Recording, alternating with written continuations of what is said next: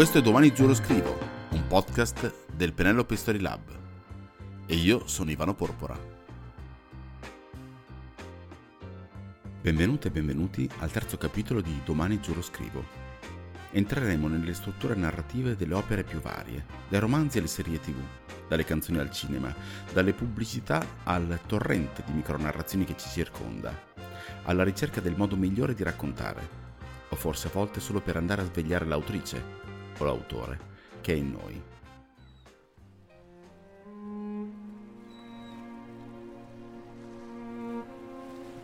Ma è mai possibile che questa città non ti fa in mente niente a raccontare? Insomma, scherzo, a dire qualcosa riesci?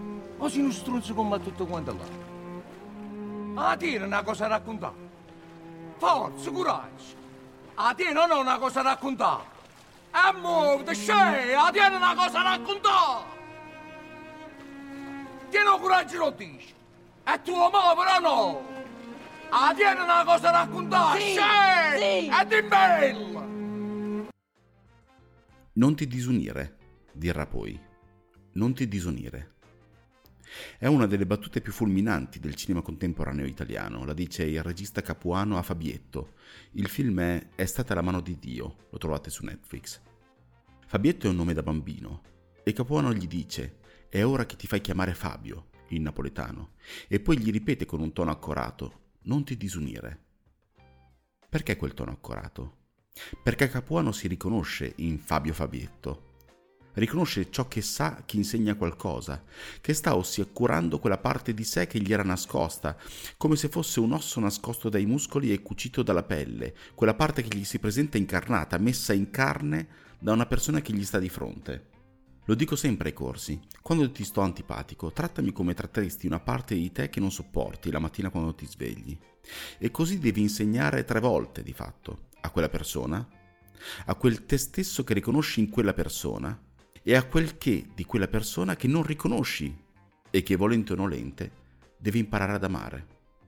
È l'incontro tra il cinema e la vita. È quello che cerchiamo di fare in ogni nostro scritto, in ogni nostro racconto, dalla cazzata che tiriamo giù in 20 minuti al romanzo che siamo convinti ci salverà la vita. Cerchiamo di non disunirci, ma poi ci disuniamo, perché tenere su le colonne è una fatica spaventosa per un eroe mitologico, figurati per noi. Una volta qualcuno ha detto che è facile essere eroi per un quarto d'ora. È molto più difficile essere uomini buoni per una settimana. E allora cerchiamo di non disunirci. Cerchiamo di tenere su la linea di basso. Concentriamoci sulla linea di basso, quel qualcosa che ha un suono e un ritmo. E il suono gestisce il mood. Il ritmo, il groove. Questa settimana ho provato a lavorare al mio nuovo romanzo. È prassi consolidata parlare di continuo di ciò che si sta scrivendo, ma in termini sibillini. Scrivere su Facebook cose come E Cosimo ritorna a volare, oppure finalmente chiuso l'ottavo capitolo, o pagina 123. Piccole scatole chiuse che poi al momento giusto diventeranno contenuti aperti. Non so se questo derivi da una scaramanzia o dalla paura di non riuscire a chiudere il cerchio. Forse da entrambe, in fin dei conti siamo tutti scaramantici, e chi non lo è non credo conosca il senso profondo del rito.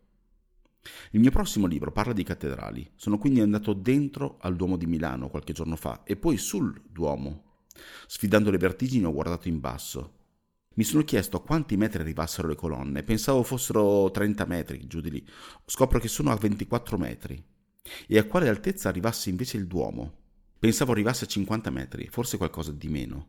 E invece la Madonnina arriva a 108 metri 50. È una piramide di circa 65 volte me, dalla testa alle spalle.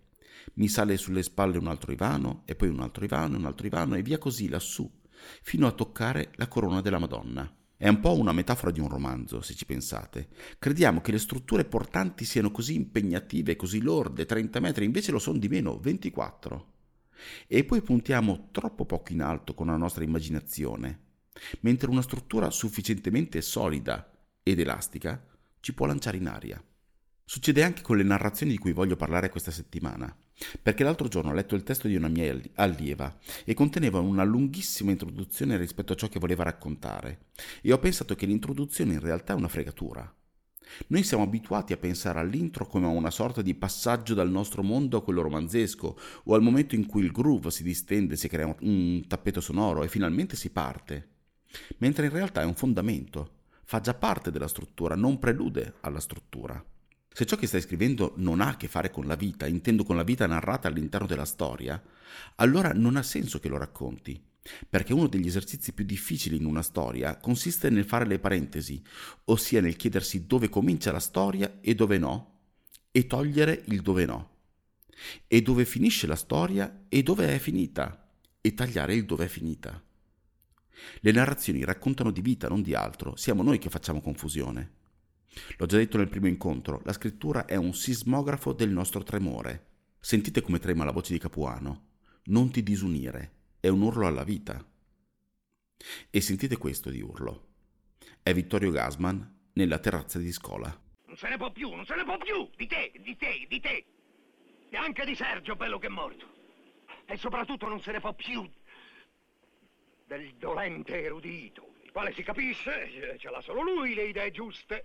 Eh, però, poverino, è lui, egli, egli è afflitto, è impedito da mille meccanismi ostili, perché altrimenti, eh, altrimenti figuriamoci, chissà come metterebbe tutte le cose a posto, egli, lui, questo inesorabile, e fatemelo dire perché se no schiatto, questo implacabile, stronzo. Ma di chi parla? Di me! Di me! Non vi voglio più... Non vi voglio più vedere, non vi voglio più, non vi voglio più sentire, voi siete il mio specchio. A proposito di urlo, ieri io e la mia compagna siamo stati a Verona, a Castelvecchio. Lì c'è una scultura meravigliosa che sono andato a cercare più delle altre opere esposte. È il crocifisso Maria e San Giovanni della chiesa di San Giacomo di Tomba, fatto dal maestro di Sant'Anastasia nella prima metà del 1300. Mi è venuto in mente che questo urlo, quello del Cristo intendo, sia un vero urlo umano. Il giorno prima avevo presentato il nuovo libro di Carmelo Vetrano, il primo libro di Carmelo Vetrano, il suo esordio. Si chiama Il censimento dei lampioni, edito da Laurana. E il protagonista, Sebastiano, va su e giù col cestello per censire i lampioni, mentre il padre è alla guida. Se ci pensate, è il perfetto esempio del rapporto fra il padre e il figlio biblici. Il padre ha una visione orientata, il figlio sale e scende, e la visione di Dio che controlla solo dall'alto nega questo crocifisso bellissimo, in cui l'ingresso nelle cose terrene significa l'ingresso nell'umanità delle meraviglie, nei pani e nei pesci che si moltiplicano, nel vino di cana, nell'olio profumato, ma anche nel terribile dolore di questo urlo senza fondo. È un po' come l'urlo silenzioso di Al Pacino nel Padrino parte terza, per me è la sola sequenza che dia senso a quel film e l'intera scena viene riprodotta dalla Madonna alla destra del Cristo in estasi e dal San Giovanni alla sua destra, talmente addolorato dentro che hai la sensazione che si porti quel tremendo lutto nel cuore. Che poi alla fine quando urliamo? Nel perfetto dolore oppure nella profondissima rabbia? O come in quella scena della, della terrazza di Ettore Scola, in entrambi? Chiudo questa lunga digressione con due narrazioni che mi sono venute alla mente contemporaneamente in questi giorni. Una è di Yasushi Noue. Mi ricordavo che finisse il terzo racconto di Amore, una trilogia di racconti pubblicata da Adelphi e tradotta da Giorgio Mitrano, che traduce anche fra gli altri Murakami, Kawabata, Shikibu, con la frase E se provassi a essere felice? E mi sembrava perfetta per questo incontro. Sono andato a controllare la fonte e la frase finale ve la leggo. In quell'istante un pensiero che non l'aveva mai sfiorato da quando era partito da Tokyo balenò in un punto lontano, infinitamente lontano, della coscienza di Sugi. E se tentassi di vivere? Mi ha colpito molto questo lapsus. Ricordavo essere felice, parlava di vivere. Il pensiero che stessi ricordando la felicità invece era la vita, o meglio che stessi confondendo la felicità con la vita. E l'ho preso come un difetto di questa generazione, non solo mio, il fatto che confondiamo la felicità con la vita, che puntiamo alla felicità, che della vita è un solo aspetto, invece che al tutto. Ne parlava anche Pier Vittorio Tondelli, che ci manca e come, in uno dei più lucidi biglietti agli amici. Vi leggo l'estratto. Vedere il lato bello, accontentarsi del momento migliore, fidarsi di questo abbraccio e non chiedere altro, perché la sua vita è solo sua per quanto tu voglia, per quanto ti faccia impazzire non gliela cambierai in tuo favore. Fidarsi del suo abbraccio, della sua pelle contro la tua. Questo ti deve essere sufficiente. Lo vedrai andare via tante altre volte e poi una volta sarà l'ultima, ma tu dici stasera, adesso, non è già l'ultima volta? Vedere il lato bello, accontentarsi del momento migliore, fidarsi di, ti, di, quando ti cerca in mezzo alla folla, fidarsi del suo addio, avere più fiducia nel tuo amore che non gli cambierà la vita, ma che non dannerà la tua, perché se tu lo ami e se soffri e se vai fuori di testa, questi sono problemi solo tuoi. Fidarsi dei suoi baci, della sua pelle quando sta con la tua pelle. L'amore è niente di più. Sei tu che confondi l'amore con la vita. Sei tu che confondi l'amore con la vita. E allora cos'è la vita? Forse una definizione illecita della vita è questa. È ciò che cerchiamo di catturare con l'arte. È la bocca senza voce di Michael Corleone sulla scalinata. È San Giovanni che non riesce nemmeno a guardare. È Sughi che prova a vivere, non a essere felice. È Pier Vittorio Tondelli che ce l'ha fatta a vivere, come? È la voce di Gasman che si dà dello stronzo, eppure se ci pensate, Capuano che ce lo ricorda a forza. Non ti disunire, Fabio. Non ti disunire. La frase della volta scorsa era di un anonimo. Diceva l'amore è un chirurgo senza esperienza. Dimentica le farfalle nello stomaco, mette il cuore in gola, sposta la testa fra le nuvole. Nel quarto incontro parleremo di peregrinazioni. Veniteci a trovare la settimana prossima.